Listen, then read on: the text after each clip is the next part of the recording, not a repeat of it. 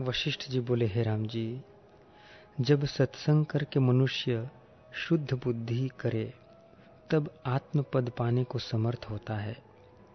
प्रथम सत्संग यह है कि जिसकी चेष्टा शास्त्र के अनुसार हो, उसका संग करे और उसके गुणों को हृदय में धरे। फिर महापुरुषों के श्रम और संतोष आदि गुणों का आश्रय करे। श्रम संतोष आदि से ज्ञान उपजता है, जैसे मेघ से अन्न उपजता है, अन्न से जगत होता है और जगत से मेघ होता है, वैसे ही श्रम, संतोष और समाधिक गुण और आत्मज्ञान परस्पर सहकारी होते हैं। श्रम आदि गुणों से ज्ञान उपजता है।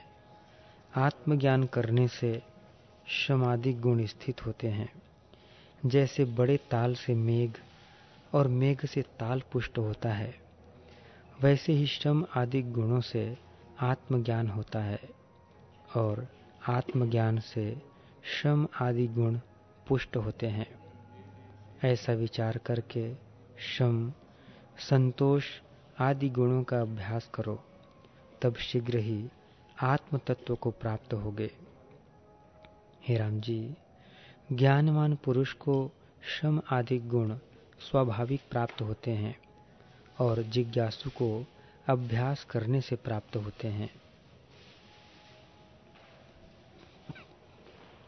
हे राम जी इस मोक्ष उपाय शास्त्र को आदि से लेकर अंत पर्यंत विचारें तो भ्रांति निवृत्त होके धर्म, अर्थ, काम, मोक्ष सर्व पुरुषार्थ सिद्ध होते हैं। यह शास्त्र मोक्ष उपाय का परम कारण है। जो शुद्धि, बुद्धिमान पुरुष इसको विचारेगा, उसको शीघ्र ही आत्मपद की प्राप्ति होगी।